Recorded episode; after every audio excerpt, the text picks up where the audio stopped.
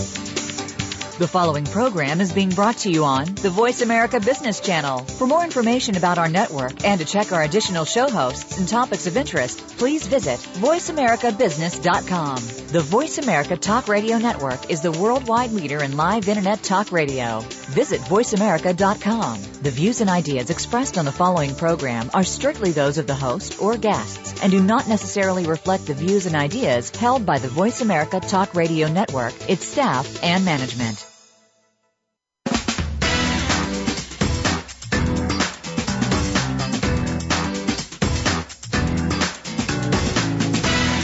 Welcome to the most nutritious hour of business talk all week. This is Coffee Break with Game Changers, presented by SAP. The best run businesses run SAP. Your host and moderator is Bonnie D. Graham. You'll hear from the innovators who have learned to use game changing technologies to shake up the status quo and help move today's businesses in new directions. Now, here's Bonnie D. Graham. Hey, if you want to run with the game changers, you're in the right place. Today's buzz is two simple letters, BI. You know what they stand for, and if not, I'm going to tell you business intelligence. Question of the day, oxymoron, hmm, or game changer? Let me ask a few more questions. Can BI really enable your company to be smarter? Can BI really enable you to respond to global market forces with amazing agility? I love that phrase, amazing agility. We have to embroider that somewhere. And ultimately, can BI allow you to leap tall competitors in a single bound? If you're old enough, you get that reference. Today is our fourth peek into this very evergreen topic. We're going to take a fresh look at big data analytics, mobility, the need for visionary leaders with intellectual curiosity. Yes, what an old fashioned notion. We need to bring that back. And lots more. The experts speak. First on the panel today is Brian S. Sommer from TechVentive. He says, think big, be big is sort of an unofficial motto for Texas. But with BI initiatives, the motto should be think big, then think even bigger. I do want to embroider that. We'll talk to Brian about it in a minute and find out the genesis of that and what he really means. Also joining us today is our friend Josh Greenbaum from EAC, that's Enterprise Applications Consulting. And Josh says the following, there are two kinds of people in the world, those who love data and those who don't. Big data has to be made accessible to the latter without requiring them to become like the former. We'll do that tautology. I'm not sure if it is a little circular reasoning there. We're going to find out and unravel that equation with Josh in a few minutes. And rounding out our panel today is Jason Rose from SAP. And Jason quotes Yogi Berra. Everybody quotes Yogi Berra, and this is a good one. If you don't know where you're going, you'll wind up somewhere else. There are other permutations of that quote, but I love this one. So pour a cup of whatever you're drinking and join us for How Smart is BI Without a Strategy Part 4. I'm Bonnie D. Graham. Welcome to Coffee Break with Game Changers, presented by SAP. We're coming to you live. It's Wednesday, May 22nd, and anybody who's keeping count, this is the 86th live episode in this series we started in late 2011. Quick question for my game changer listeners, and then I'm going to introduce the panel. Okay, do you know how mobility can transform your business? Well, it's time you found out. We have a free CIO playbook for you. Go to the business channel on Voice America, click any banner, it'll take you to a page with 10 free goodies, and look for CIO playbook. It's on the house. Thank you. And let's find out who's on my panel today. Brian S. Sommer founded TechVentive Inc. to help technology firms win more, win better, and win conclusively in the marketplace. Brian has a unique mix of serious technology expertise paired with thousands of hours working with top execs of Fortune 500 companies, and he has a rock solid marketing background. His 30 plus years of experience in management consulting focus on ERP software, business process reengineering, strategic consulting, and business ecosystems. Welcome back to Game Changers. Brian Sommer, how are you today? Doing just fine, Bonnie. Good to hear you again.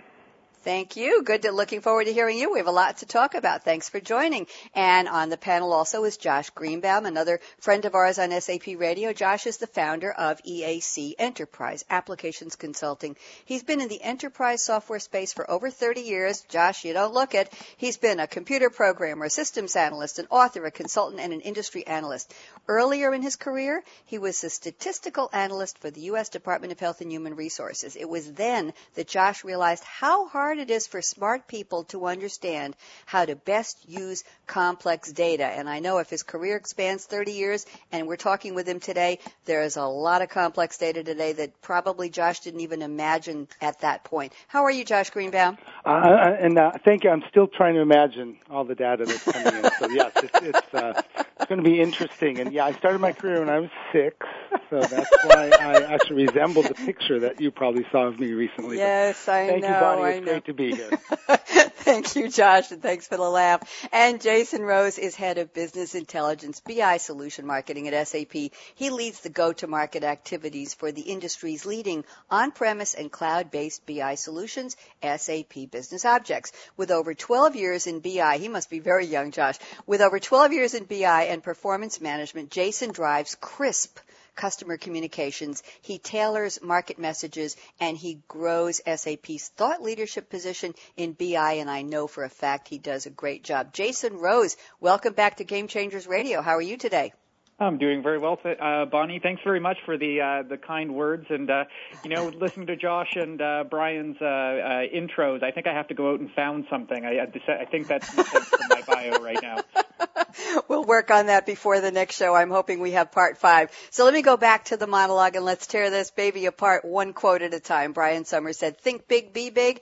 Unofficial motto of Texas, but we're talking about BI initiatives today. And Brian says the motto should be think big, then think even bigger. How big do we have to think, Brian Sommer? Talk to me. Well, um, you know, so I'll just use some numbers I heard last week at Sapphire, and this is not a shameless plug for SAP, but it was I, I was there, and there were a lot of numbers bounced around.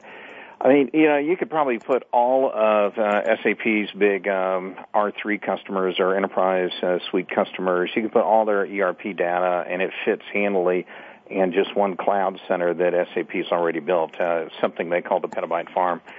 But you know what SAP's also got now in their cloud environment are the ability to run hundreds of massively parallel processors together synchronously, and uh, simultaneously uh, they can process uh, you know you know vast quantities of information uh, in memory, 200 and I think it was 246 terabytes of data in memory at any given time.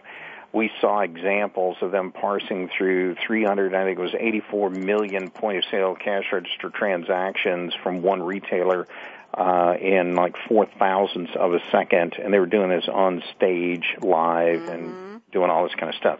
The the volumes that people used to deal with in the past were heavily limited by phys- by old hard disk uh, storage mechanisms uh, by single-threaded processors and a whole bunch of other technical stuff we don't need to get into. But the bottom line is there was a time for most of, um, well, I'm sure I'm probably the same age as Jason, but he probably, I mean, uh, not Jason, excuse me, uh, Josh. Yeah, Jason uh, is not our age.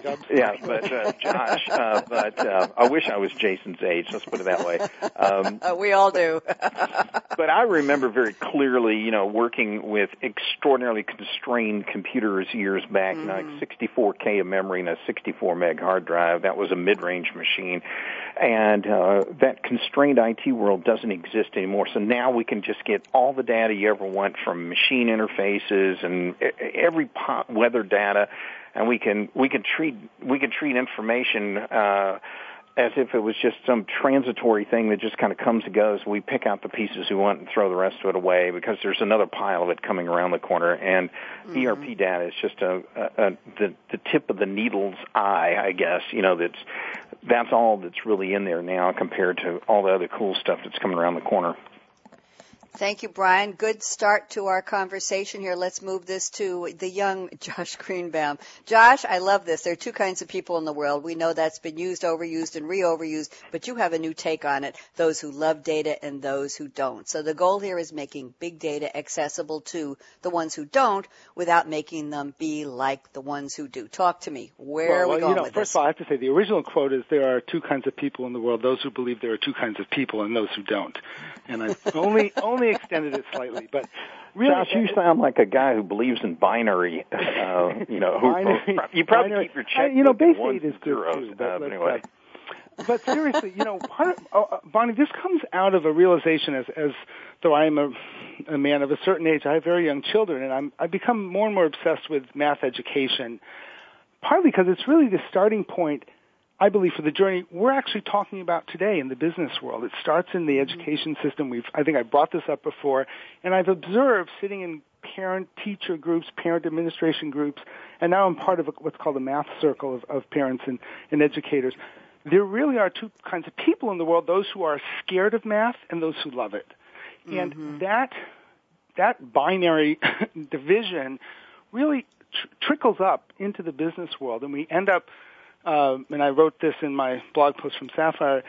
MBA schools are really good at, at producing spreadsheet jockeys and managed by numbers execs. They're not necessarily good at helping people imagine coming out of business school, helping imagine what to do with all that data that, that Brian was just discovering and talking about that's in the enterprise. This to me is the real gating issue for SAP and and its customers is how do you really translate this opportunity into reality? How do you teach people without bringing in, with, with all due respect, you know, people like us who really get it? How do you, mm-hmm. how do you te- teach everybody else to, to to understand and synthesize data and do something very very unique with it? We're we're you know we got more data than we know what to do with right now, and that's not a good thing. We need to do more with it. And we're going to be getting more, and we're still not going to know what to do with it. So we need to figure it out. Good point. And thanks for bringing this back to the, the, the four letter word, Josh, math, because that's when people think data, they think math, numbers and figures and statistics. So good. Let's get it back to there. And maybe we can, in the predictions section of the show, the last part, which is the crystal ball, maybe you can make some predictions about how math will be embraced in a different way, perhaps by generations to come where they will get it. So thank you, Josh. Jason Rose, I have time for you, of course, before we finish this segment. If you don't know where you're going, you'll wind up somewhere else. Yogi Berra. So forget about Yogi's words. What does Jason Rose have to say? What's your thought on this relationship to our BI and strategy question today? Well, I, I really like the comments about both going big and then also uh, making it easy enough that even people that probably fit into the second of Josh's categories can actually utilize that information and apply it in their job. And I think, you know, there is this dichotomy between big and complex, which much of this new information could be considered fairly big and complex. And it actually bears out in some of the research. So we've seen um, companies uh, identify that data is a very big, important asset for them. And, you know, somewhere in the uh, high 80s to low 90s of companies acknowledge data as a differentiator. However, uh, in those same companies, probably less than 10% of data is actually being applied and utilized in the business. So right now there's a huge disconnect between the acknowledgement that data is a huge asset and the application of that data. And I think it comes back to some of the points that uh, both Brian and Josh made. One, um, this new data is something that people are still struggling and figuring out how to apply into their business. It's something that we call dark data. And then on the other side of that equation, the, pe- the very people that could benefit from this information are typically not the ones using analytics today. They're the operational frontline worker, the maintenance guy walking up to an airplane about to fix a particular part. Uh, it's the retail clerk uh, in your favorite retailer at Walmart or Target or one of your other favorite stores that's up there at the front of the line. They're uh, high turnover. They're uh, probably fall into that more afraid of math and aware of math uh, category. But we need them to embrace the technology, embrace the um, intelligence that comes from this information, and apply it right in the moment when they're transaction, transacting with their customer. Very, very good. So we've got to bring it from the back room to the front of the store. We've got to bring it to companies, not we, companies, in order to succeed, in order to stay current, in order to use what's coming in, what's streaming in, and make it to their best advantage, have to get the right information at the right time to the right people. Could we sum it up that way, Jason? You could. I, I, I think we've, uh, boy, Josh, uh, uh, Brian, going back through the history, I've certainly heard that one before.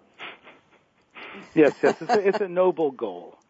It's a noble goal. You know what? I have a noble goal. Brad, I think we're going to go out and take a little more time. I want to chat with these people before we come back with our What's in Your Cup today. I'm getting some tweets on what people are drinking. This should be fun. So I'm going to do a wrap up here of our first segment. I'm speaking with Brian S. Sommer from TechVentive. He says, think big, then think even bigger. I will put that somewhere, Brian, I promise. Josh Greenbaum, there are two people in the world, two kinds of people in the world, those who think there are and there aren't. Love data, love, don't, don't love data, love math, don't love math. We're going to see if we can solve some of their problems before the show is over. And Jason Rose likes Yogi Berra, and we're going to be talking to the three of them about what's in their cup. I know they have some amazing stories. We're talking today about how smart is BI without a strategy. It's such a big topic. We had part one and part two and part three, and today is part four. I predict there'll be a part five in our future. I'm Bonnie D. Graham. You're listening to Coffee Break with Game Changers. Don't even think of touching that app. We will be back. Brad out.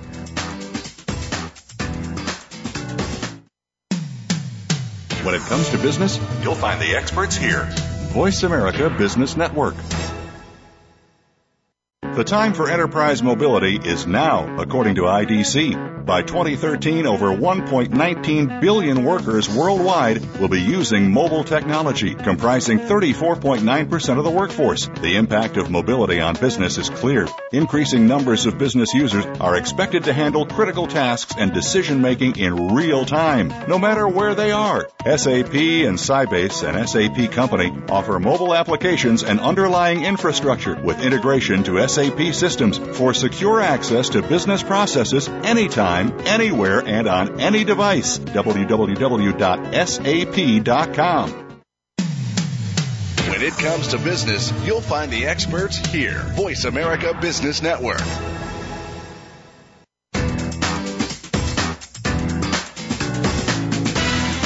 You're enjoying Coffee Break with Game Changers, presented by SAP. You can send an email to bonnie.d.graham at sap.com. And you're invited to tweet your questions and comments during and after the show at Twitter, hashtag SAPRADIO. Now let's get back to Coffee Break with Game Changers. And here we are, and it's time to ask my three esteemed guests what they're drinking today. Now that you're back from Sapphire, I assume you have exactly what you want in your cup. So, Brian Sommer, what's in your cup today? You going to surprise me, or are we going to do the same old, same old? Yeah, call me a creature habit. Uh, the only thing that changed today is that uh, I'm actually drinking a uh, a 16.9 fluid ounce version of a Dr Pepper this morning. Um, so uh, I'm still nursing the one I started at breakfast. Uh, you know me, a Snickers bar and a Dr Pepper. That's the breakfast of champions. Hey, that powers you up every time. Yes, think big, think even bigger. So it's a bigger Dr. Pepper today. Glad to hear that, Brian. Brian, you know, when I do prep calls for the show, we share some of the coffee break stories we've heard from previous guests. And I was mentioning to somebody a couple weeks ago, we have a regular guest on the show, frequent guest, who drinks warm Dr. Pepper for breakfast. And this woman blurted out, that's Brian Sommer. Your reputation precedes you, my friend. Josh Greenbaum, what are you drinking today? Where are you today, Josh? I'm I'm home in Berkeley, California, and I, and I want to say after hearing Brian's breakfast, I'm glad my children aren't listening to this show. It's clearly not them. I don't want them to learn about Brian's uh, habits. And and I'm uh, what I would like to be drinking right now would be a um, Brazilian caipirinha with um, little or imported Norwegian glass glacial ice cube mixed Oh. in my Denny's 6100 automatic ice crusher with uh, two scoops of sugar. But I'm actually drinking tea. However, uh, just as a plug, I'm drinking in, in this excellent mug that says "Coffee Break with Game Changers." You on it. are. You own the, offi- the official I'm SAP plugging Game the, I'm Changers plugging mug. the, the, yes, I'm I'm plugging the Thank merch that um, I got from the show. Thank you very it even much. has my name on it. What about that? I have to tell my therapist there's a mug with my name on it. She'll really enjoy that. I have arrived. And Jason Rose, what are you drinking today? Well, I, I have to really say now, I think it's 8:20 in uh, California. So, Josh, I'm glad you went with the tea and not the caipirinha uh, at this uh, hour of the morning.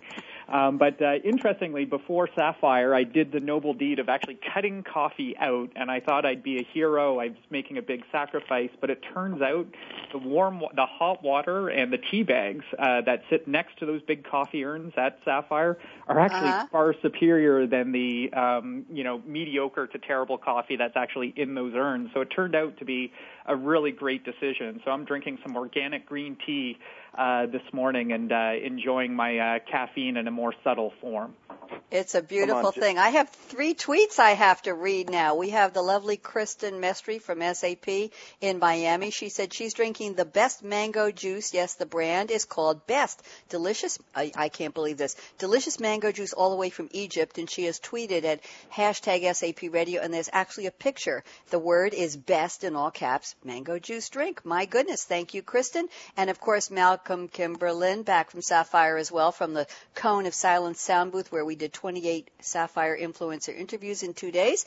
Malcolm is says he's he's caught stepping out on his Equator coffees with Philz Coffee, P-H-I-L-Z Coffee. Thank you, Malcolm. We won't tell Equator. You left them in the lurch today. And Margot Heiligman, also from SAP, says she loves Nespresso even more. She loves her Decaffeinato Lungo, center of the sun hot. Oh, Margot, what a picture word. So now that we've dispensed, well, that's a good word, dispensed with our beverage segment, I, Josh Greenbaum, you told me you've got a story you want to share with us about BI, math, strategy. Talk to me. Where would you like to go with this? Well, it's, it's actually about how, how, how smart people can make simple mistakes using Mm-hmm. good data. And, and it's a very simple story, which is the following. We had some guests over for dinner the other day. I put rice on the table, and one of them said, you know, I'm cutting, I'm cutting out rice or cutting back on rice. I said, why?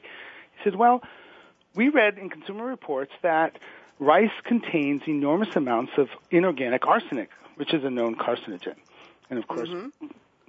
I instantly went to the, you know, I said, great, this is interesting. Mm-hmm. I went to the report, I looked at it. So here's an interesting, and what you find is some very complex analysis and some complex epidemiology driving this person's decision. And it's the following. Yes, there is lots of or inorganic arsenic in the in the rice that Consumer Reports looked at. Now they looked at 200 samples, but if you walk into the average grocery store, there's going to be literally hundreds more. They only took samples uh, on one day from a couple mm-hmm. from literally a few stores. They then showed the data, and it's true. There's enormous amounts, enormous variation. In fact, you couldn't really figure out where was the, you know, could you buy from India and not and get less? Could you buy it from California and get more?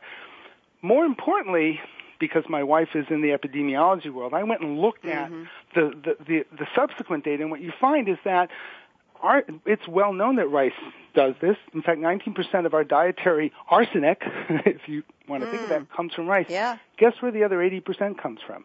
Where? Fruit and vegetables. Now, if you're going to go, literally, if you're going to go into a, I'm going to get rid of arsenic mode of mode, you're going to actually start eliminating all the things that make you healthy. And hence the bad decision from a data point. This person said, you know, started down the road of I'm going to be healthy by uh, getting rid of rice Sure. without knowing the underlying data, without actually investigating what's really happening with this question, and in fact, you know, really experimenting with what is the epidemiology behind arsenic. The point being, very simple to take a data point from a well-known source, Consumer Reports, use it to create a policy, no more arsenic in my house, and get Right. it completely wrong. This to me really says, what do we, you know, we, we get to make these bad decisions all day long in our lives, and so do businesses. And, and back to where we started, lots of big data, lots of big projects, but if you don't really have someone who's going to look under the hood a little bit and understand all the underlying factors, you might get it. Compl- you may have great data and great analysis and have a completely wrong conclusion. So, Josh, we might say if ignorance is bliss, ignorance today could be very dangerous because, as you say, you're using a little bit of data with bad conclusions for something that could be harmful. Brian Sommer, you want to weigh in on this interesting point Josh brings up? Yeah, uh, um, Josh is really onto something here. I was talking with a bunch of um, accounting professors yesterday, and uh, the subject was business uh, business intelligence and big data. And uh, I, I commented about how the newer BI tools or uh, the big data tools they use a technique called search and uh, discover, where they are parsing through massive amounts of data and they're letting algorithms and the statistical tools point out interesting correlations, if you will, between uh, two kinds of things going on.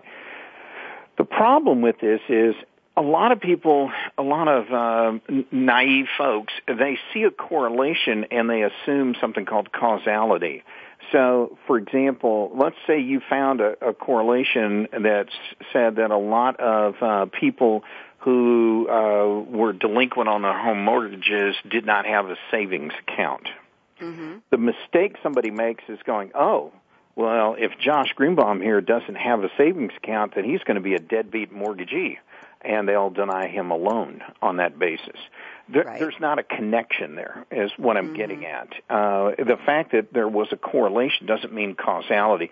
Doesn't mean uh, the you know if you go the other way around on this. And I know this is kind of one of these uh, interesting arguments that statisticians and uh, mathematicians get into, but it's a really important one.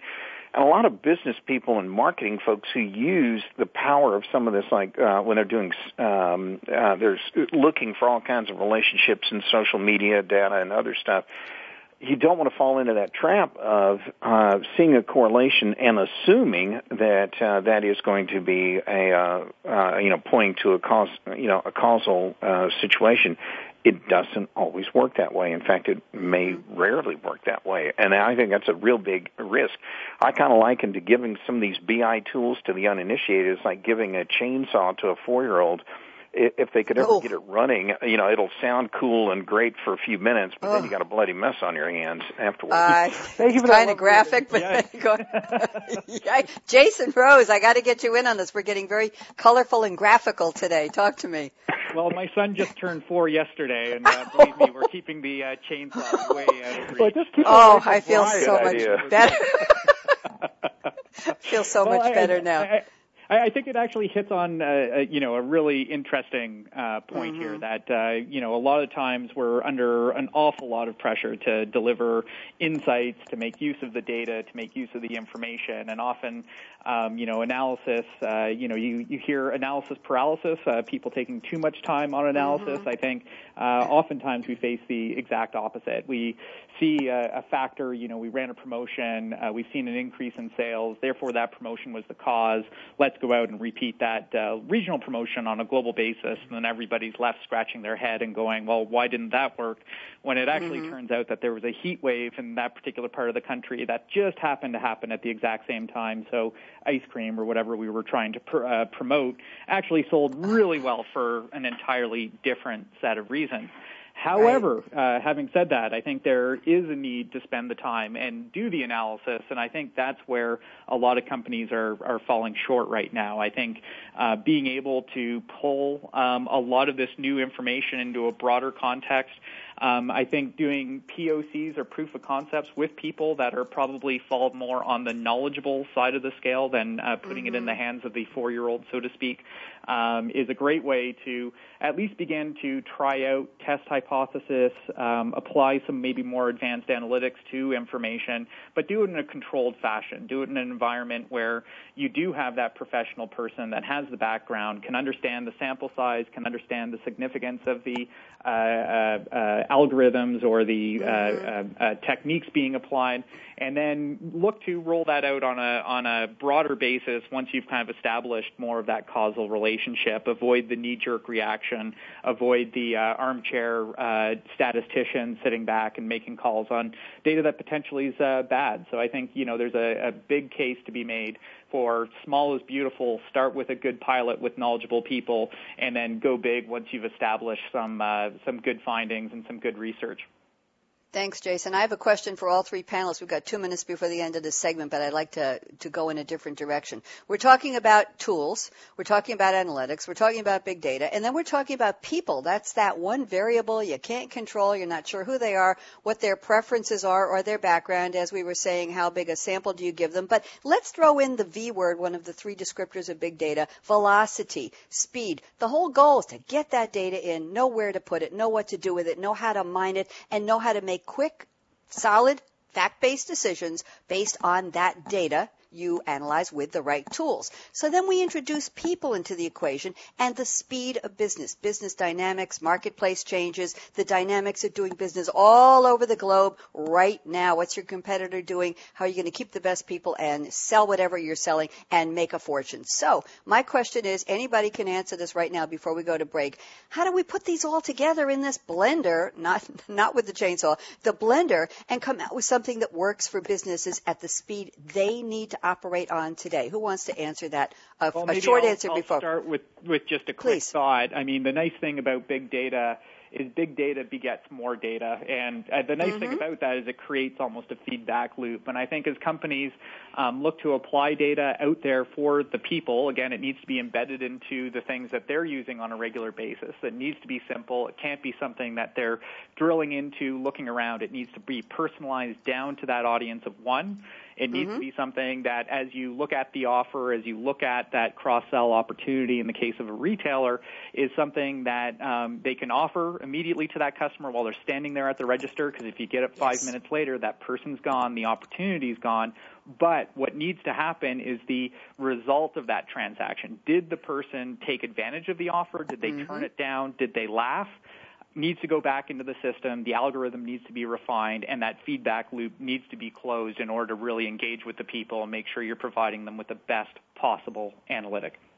Great point. You know what? We're at break. That's my break point. When we come back, we're going to be speaking even more with Brian S. Sommer, Josh Greenbaum, Jason Rose. Question I'm going to ask at the top of the next segment is from a point that Brian Sommer sent me before the show. Mobile and BI were hot a couple of years ago. Then BI and social data got hot. We're talking about sentiment analysis, etc. Now BI and big data okay, is becoming hot. Where is the BI space going next and why? We're not going to do predictions. We're just going to talk about it from the standpoint of what's going on today and perhaps some reflection on Sapphire now. I'm Bonnie D. Graham. This is Coffee Break with Game Changers. We'll be right back. Brad out.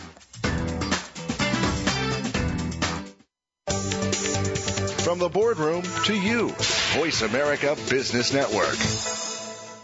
The time for enterprise mobility is now, according to IDC. By 2013, over 1.19 billion workers worldwide will be using mobile technology, comprising 34.9% of the workforce. The impact of mobility on business is clear. Increasing numbers of business users are expected to handle critical tasks and decision making in real time, no matter where they are. SAP and Sybase, an SAP company, offer mobile applications and underlying infrastructure with integration to SAP SAP systems for secure access to business processes anytime, anywhere, and on any device. www.sap.com.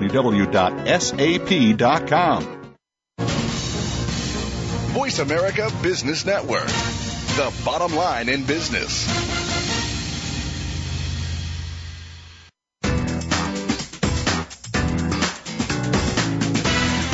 You're enjoying Coffee Break with Game Changers, presented by SAP. You can send an email to bonnie.d.graham at sap.com. And you're invited to tweet your questions and comments during and after the show at Twitter, hashtag SAPRADIO. Now let's get back to Coffee Break with Game Changers.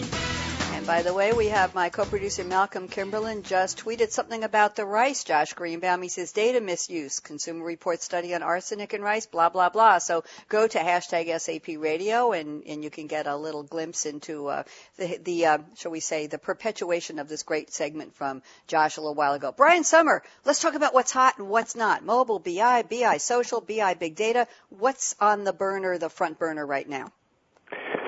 Well, let's see. I'd, I'd say there's two things uh, that are popping up. Uh, the smart companies, for years, have already been using uh, triangulation uh, to bring and connect uh, not only third-party data with their own data with other big data sources.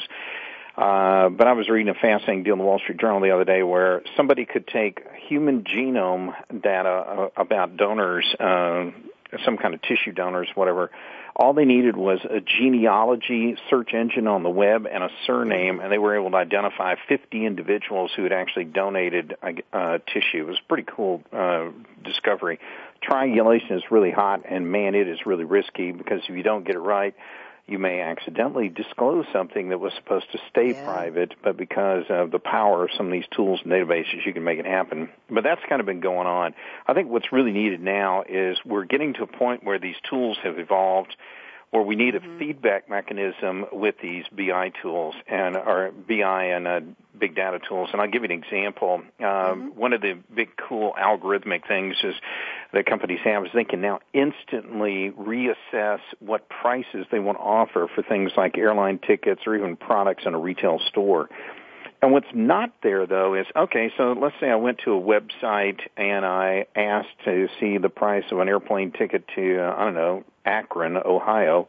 and uh, don't know why I'd be going there, but uh, anyway, let's let, let's say let's say I was looking for that ticket and it comes up, and then I decide, you know, I don't like those prices, so I don't do the uh, transaction. And I kind of wish there was a feedback mechanism that told all those airlines, like, hey, you gave a price and this consumer rejected it. Mm-hmm. And nobody has that that I've seen in their models. Right now, they just dynamically look at what they see as the demand from moment to moment, but they don't look at what's the anti-demand and what are they doing to, uh, you know, what's their pricing doing to uh, affect demand and pricing in a, in a negative way. And there are a lot of these uh, feedback mechanisms that need to be built into these intelligence tools uh, that aren't there yet. And particularly when you add the big data component to it, uh, thinking that social media is the only place you're going to collect uh, sentiment and information as a feedback mechanism, I think is a really short-sighted kind of way of looking at things. it, it is. I want to. Yeah. I want to use a, a, term I just heard the other day, which I love. It, it creates a self-licking ice cream cone, one that Ooh. just works Ooh. for itself and spins around itself, and nothing else happens. I, I get all kinds of ads up on my my browsers that are clearly about the last 20 things I bought. Nothing about what mm-hmm. I want to buy next. That, that and I think that's kind of where where Brian's going. You you, you don't you, you don't you don't really tweak the model well enough. You're just wasting time and energy and not not getting anywhere. And I think that's that's a big issue. So what does it take to move it? Uh, Jason, I'll bring you in on this a second, but we talked, I talked in my intro today about we need visionary leaders with intellectual curiosity. Is that what I'm hearing you say, Brian, and you say, uh, Josh? Is it, is it the leadership? Is it the C-suite who has to say we need to take this a step further? We want to know more? The future looking, the rejection looking, backward looking. Who makes the decisions that a company really needs us? Well, well, I'll jump in here. Uh, I think the part of the problem is We've got uh, a lot of people who've grown up with some uh, very if-then thinking in uh, IT, mm-hmm. IT systems, programming, and the like. And uh, yes. it, it's a very linear, literal kind of way of looking at uh, data and technology. And unfortunately, the connection between that and the way people actually think, the way they behave, and everything else is anything but logical. I mean, if if people were really logical, then there would be none of those impulse buy items uh, at the checkout counter at the grocery store. I mean, none of us need more candy bars, ice cream, and everything else, or, or soft drinks and whatever, and trashy magazines. Although I'm, I've got two out of three here on my desk right now, but um, Uh, we want but my Which point being, I mean, we all T- hold on. Good for us. Uh, TMI, but TMI. But he doesn't have any rice with arsenic on his desk, right? Uh, not right now, no. I, okay. And I do like okay, rice. Uh, but oh, anyway, so. where I'm going with this is, um, we definitely need a new way of thinking and we need a new set of uh, uh, we need a more empathetic individual who is uh, looking at not only the data but it's how people interact uh, with businesses with each other and everything else in the world uh, to uh, you know, and how that will trigger behavior. I have no doubt. I have no doubt at all that uh, the people that are doing a lot of work on BI and everything else are going to do great jobs in big data. Do great jobs with like machine generated data. Mm-hmm. Why? Because machines uh, operate in that very linear, logical, uh, never veering kind of way as opposed to dealing with human beings, oh man, all bets are off at that point. And I think you need a very different kind of uh, individual uh, to look at this stuff who understands what life is like for the person on the other side of like a transaction or whatever. Uh, you need empathy, and frankly, I don't know that that is a teachable commodity. Uh, how to teach people to be empathetic, but uh, that's what you need to really get the great insights. Very interesting. Jason Rose, I want to bring you into this if you want to comment on what Brian just said, but I also want to go in more in the business direction. Uh, Jason, you told me before the show, we're talking about lines of business, digging into how a company operates, sales, finance, manufacturing, operations, et cetera, et cetera. They all have a different BI life cycle and demand. So back to our topic question, do you really need a strategy to make BI successful? So Jason, you want to take that one or you want to go back to the empathy question and then do this? I'll let you Well, I'll, I'll, I'll anyway. take a little bit of both because uh, Please I don't do. know for our, our listeners out there who watch uh, Mad Men, I think the empathy topic comes back to Donald Draper on that show, who's a, a bit of a luminary again, not something that can be taught. um, but he has a real empathy and understanding for the consumer uh, in that case that he's trying to reach. I think a similar uh, analogy can be drawn to data in terms of, you know, I mentioned you know 90% of information at organization isn't aren't being applied today. And i think we're very good at applying uh, financial data. Uh, we're very good at analyzing uh, pipelines. We're very good at looking at uh, historical sales uh, information. But we're not very good at looking at sentiment applying um, some of these new, uh, even some of the machine data, frankly, um, to you know utilization of equipment and how that uh, potentially relates back to the business and how we could uh, potentially incent even better behavior.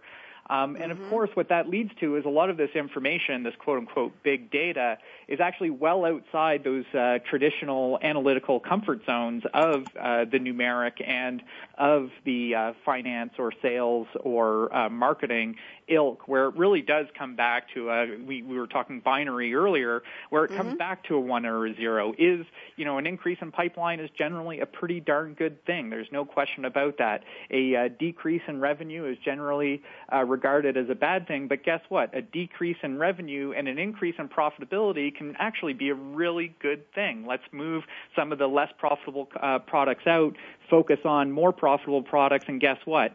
Revenue could go down, but the bottom line could go up. So there's not always um, that obvious relationship between increasing revenue and uh, increasing profitability or shareholder value add. Now, coming back to the strategy question, it really uh, mm-hmm. uh, begins to come back to, um, you know, where are we seeing the information being generated, and two, is it that uh, useful? So I know um, General Electric has been kind of pretty widely quoted on the uh, big data, and particularly the machine data topic. I think one of their latest jet engine puts out over a terabyte of data per day. Now, mm. there's an awful lot of data being generated, but how much of it is useful? Probably not that much. Generally, it's a checking in. It's saying everything's running within parameters, everything's okay.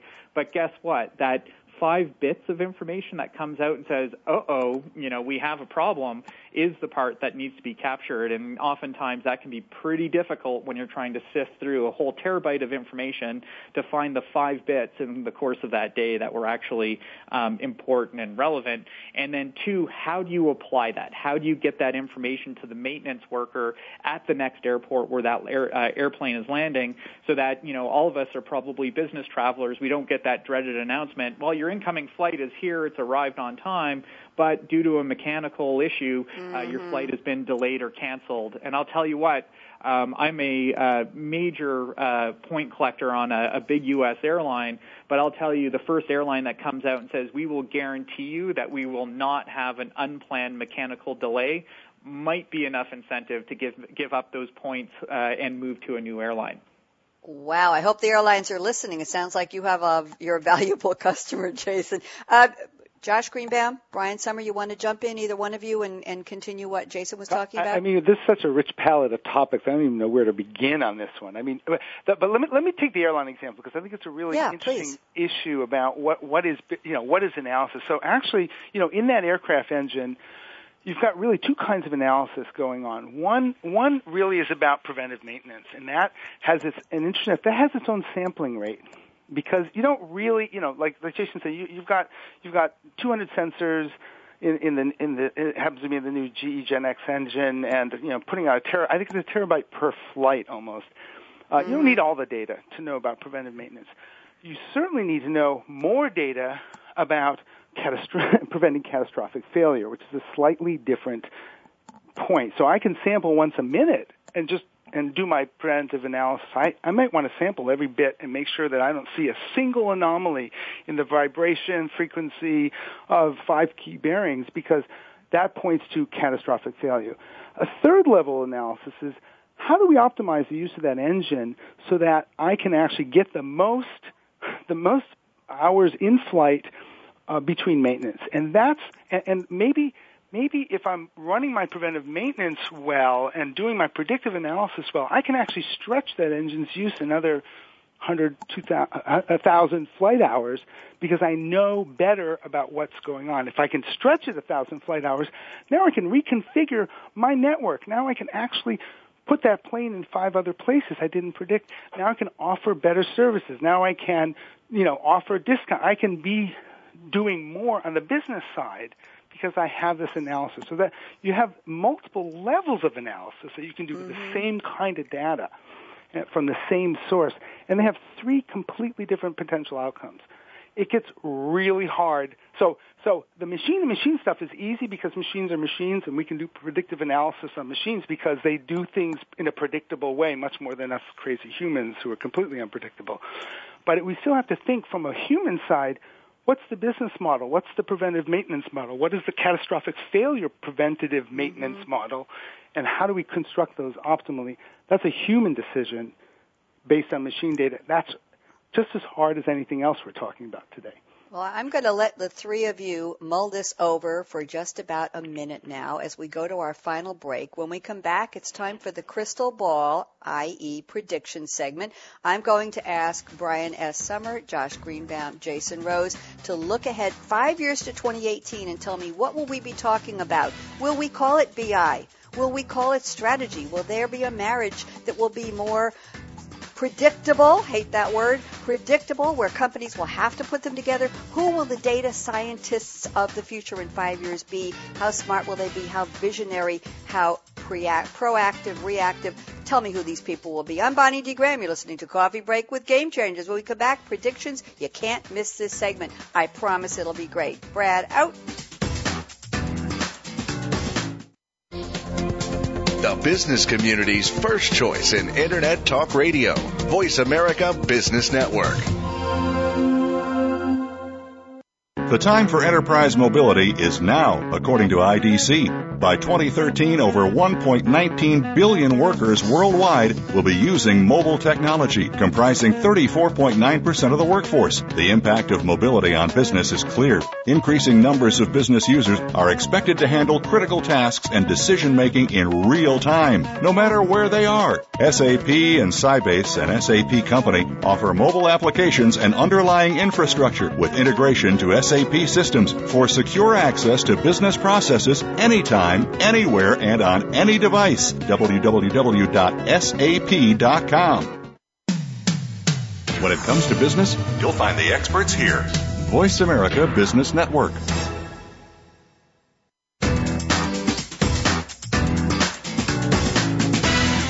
You're enjoying Coffee Break with Game Changers, presented by SAP. You can send an email to bonnie.d.graham at sap.com. And you're invited to tweet your questions and comments during and after the show at Twitter, hashtag SAPRADIO. Now let's get back to Coffee Break with Game Changers we are. Most of our conversation so far has been about how smart is BI, and we've also dabbled a little in without a strategy, which was our overall topic. Now I'm going to ask Brian S. Sommer from TechVentive, Josh Greenbaum from EAC, and Jason Rose from SAP to look deep into the crystal ball of their choice and tell me what they see for our general topic five years from today. I think I'm going to insist on a five year view because I think they can look that far. So Brian Sommer, how clear is it for you today? Well, I think five years out from now, uh, if the three of us are still around doing this this kind of a conversation, we'll be talking about the following. Um, one, I think we're going to be astonished at how much video data, big data around video, is going to be a big piece of analytic stuff. I can just imagine when there's 200 million people or 2 billion people around the world walked around with Google Glass on their heads, filming everything that ever happens, every interaction, every customer store transaction, whatever, and it's all being pumped up and moved into into like Google's big uh, intergalactic, uh, you know, server farm that there are going to be marketers and others who want to mine that stuff for all kinds of insights into consumer behavior and purchasing activity and other kind of uses, which I don't even want to begin to think how that kind of data is going to be used. So I think there's that kind of, I think this video and, uh, you know, kind of uh, angle on this is going to really explode in the next five years. And the other thing I think that's really going to be interesting is there's going to be a the gap between the companies and the people who choose not to play in the big data space is going to get wider and deeper and more pronounced, hmm. and to some extent even more punishing than ever before. and uh, I, I think we'll see some like uh, we'll, we'll see some casualties along the way of some companies who don't play, and we may find some people who consciously just don't want to be part of that world. Uh, and there will be some interesting kind of like social kind of implications as a, res- as a result of that.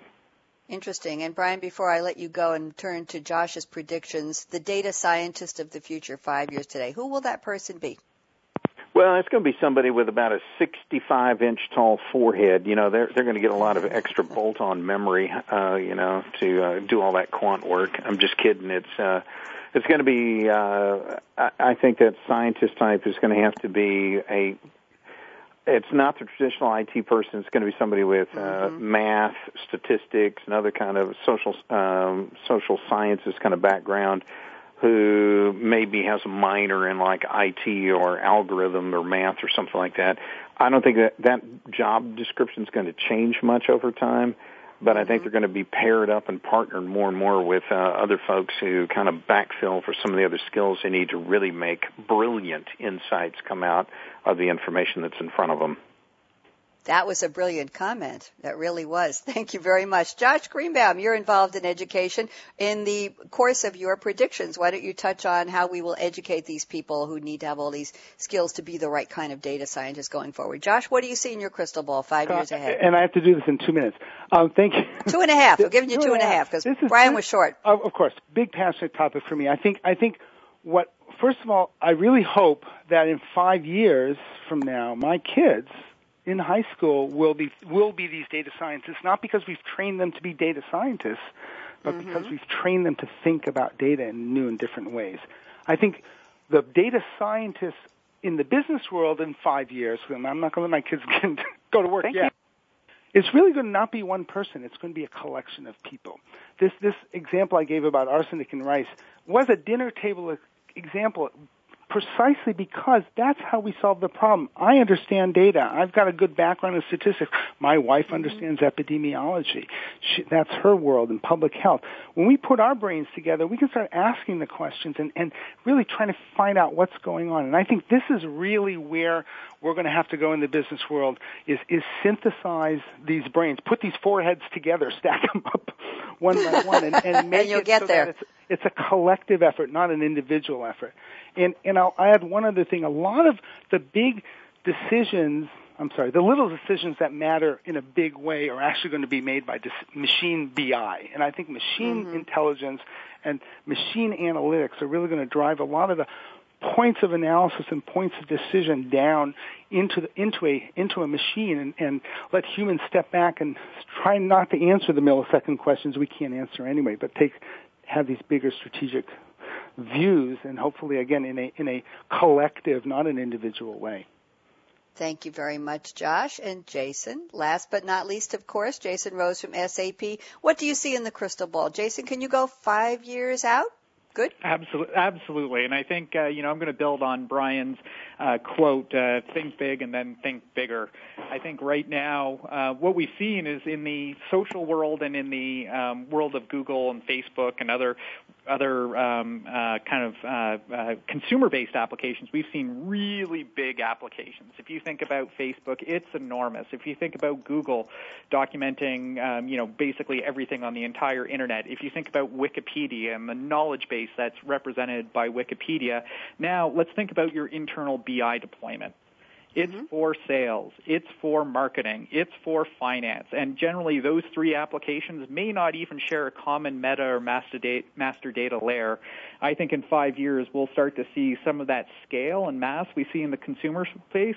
Imagine actually applying that within the um, uh, realm of the corporation so that now you can ask and perform complex tasks in the way just like when you plan your family vacation using one mm-hmm. of your mm-hmm. favorite travel sites right now, you can optimize price, you can optimize optimize time, you can optimize luxury in the hotel room.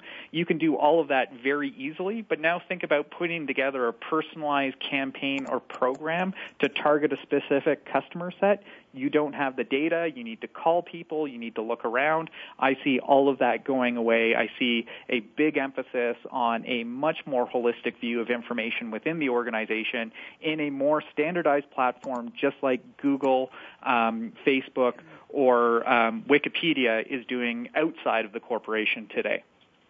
Thank you, Jason. And quick question add on for you, please. The DNA of the future data scientist. Uh, where do we educate them? Where do we find them? Will that be a subset of the workforce that will be highly prized and highly paid? Talk to me.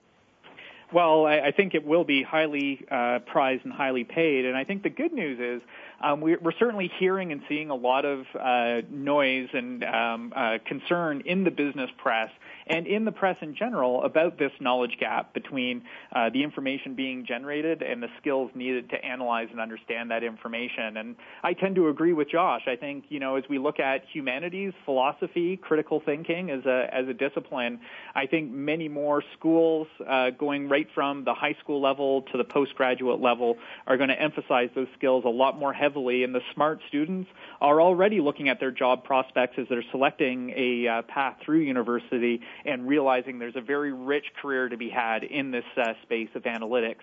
So I believe a lot of the kind of best and brightest are looking at this right now as they're entering into their high school and, and uh, uh, kind of post uh, graduate studies and going, that's where I want to be, that's where the future is, and uh, I'm going to uh, play in that space. Thank you. And I'm going to take it one step farther going back in time because I think the guidance counselors in schools, high schools, colleges need to know these areas exist in the workforce. They need to be able to counsel kids with great math aptitude early on. I remember being on the math team in junior high school and we traveled school to school, New York City high schools, traveled school to school doing extremely difficult math problems with a timekeeper and competing to see who could think outside the box. It was fun, but I think it got a lot of us involved in that that love of math very early on. Josh, that's a note for you. Anyway, it's time for my predictions. I saved them for last. Coffee break with game changers, as you know, Wednesdays 8 a.m. Pacific, 11 Eastern. May 29th, we're going to be talking about in-memory technology for SMEs, small to mid-sized enterprises. And the subtitle of that show is Real Possibilities. Don't miss that one. June 5th, we're having Dan Mahold from SAP come back and talk about power to the patient, giving you the, giving you the consumer your medical information, how now via mobile on the go where and when you need it. And we have financial excellence with Game Changers Tuesdays, 9 a.m. Pacific, noon Eastern, where I am. May 28th next week, the evolution of business planning. And June 4th, the new CFO agenda, tying predictive analytics to financial performance. What do you think about that? Special thank you to my three wonderful guests. You all play so well in the sandbox. I appreciate your flexibility, your knowledge, your expertise, and your camaraderie. Great group. I think you're the role model for the best roundtable panel. Brian S. Sommer, Josh Greenbaum, Jason Rose. Thank you, thank you, thank you. Shout outs to Malcolm Kimberlin, co-producer, and our wonderful tweeters, Margot Heiligman and Kristen Mestry. We had some tweets from SAP Social on Demand. Genesis Consulting joined us today. Thank you. And of course, a nod to Brad and Ryan on the Business Channel team. Okay, put your seatbelts on. Here's my call to action. What are you waiting for? Go out and be a game changer today. Bonnie D. Graham signing off for another edition of Coffee Break with Game Changers, presented by SAP. Bye bye. Thanks again for tuning in to Coffee Break with Game Changers, presented by SAP. The best run businesses run SAP. To keep the coffee break conversation going, tweet your questions and comments to Twitter, hashtag pound sign SAP RADIO. Please join your host, Bonnie D. Graham, again next Wednesday morning at 8 a.m. Pacific Time, 11 a.m. Eastern Time on the Voice America Business Channel. Have a great week.